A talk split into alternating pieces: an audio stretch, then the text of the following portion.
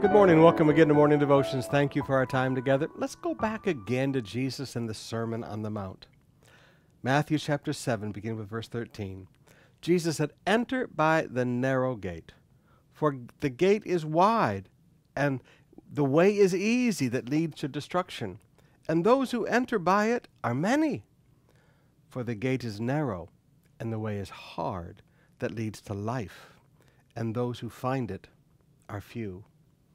My uncle used to say, You make the decisions of life, and then the decisions of life make your life. You make the decisions, but then your decisions create your future. Now, this is what Jesus is teaching here. Th- there is a gate, there is a, series of decisions in life that open up your future. A gate is an entrance into something. There is a gate that enters into a way of life that is called destruction. And he said that, that way of life that's destruction, he said it's, it's a wide gate. It's, it's easy to get in and it's very popular. Lots of people use it. But he said there's another gate. There's a very narrow gate. Very few enter by that gate. It's not, it's not popular and it's kind of hard. But that is the gate that leads to life.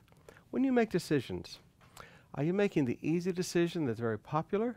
Because that always leads you to destruction.